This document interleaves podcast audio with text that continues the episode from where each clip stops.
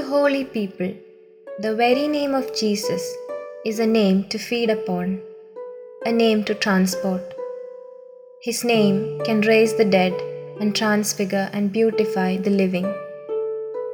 ഇത് വാഴ്ത്തപ്പെട്ട John Henry ന്യൂമന്റെ വാക്കുകളാണ് അതെ വിശുദ്ധർക്ക് യേശു എന്ന നാമം തങ്ങളുടെ ജീവന് വേണ്ടിയുള്ള ഭക്ഷണവും സക്രാരി പോലെ ഉള്ളിൽ കൊണ്ട് നടക്കാവുന്ന ഒരു നാമവുമാകുന്നു.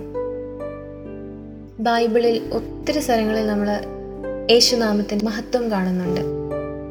അപ്പസ്തോല പ്രവർത്തനങ്ങളിൽ മൂന്നാം അധ്യായത്തിൽ ദേവാലയത്തിലേക്ക് നടന്നു ചെന്ന വിശുദ്ധ പൗലോസും പത്രോസും തങ്ങളോട് ഭിക്ഷ യാചിച്ച മുടന്തനോട് ഞങ്ങൾക്ക് കയ്യിലുള്ളത് നിനക്ക് തരാം എന്ന് പറഞ്ഞുകൊണ്ട് യേശുവിന്റെ നാമത്തിൽ എഴുന്നേറ്റ് നടക്കുക എന്ന് കൽപ്പിക്കുന്നുണ്ട്.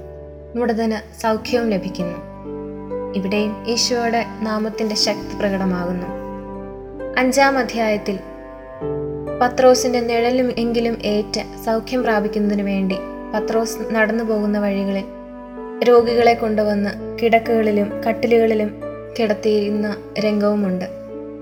അവിടെയും പത്രോസിന്റെ നിഴലിലൂടെ പ്രവർത്തിക്കുന്നത് യേശുവിന്റെ നാമമാണെന്ന് നമുക്കറിയാം. വിശുദ്ധര് വിശുദ്ധരായത് തന്നെ തങ്ങൾ ഉള്ളിൽ വഹിച്ച ഈശോയെ മറ്റുള്ളവർക്ക് പകർന്നു കൊടുത്തുകൊണ്ടല്ലേ അവർ വിശുദ്ധരായത്? കൂട്ടുകാരെ അതുകൊണ്ട് നമുക്കും വാഴ്ത്തപ്പെട്ട ജോൺ ഹെൻറി ന്യൂമൻ പറയുന്നത് പോലെ ജീവിക്കുന്നതിന് വേണ്ടിയുള്ള ഭക്ഷണമായി ഈശോ എന്ന നാമത്തെ കരുതി ഈശോയെ സക്രാരി പോലെ ഉള്ളിൽ കൊണ്ടു നടന്ന് മറ്റുള്ളവർക്ക് പകർന്നു കൊടുക്കുന്നവരായി മാറാം.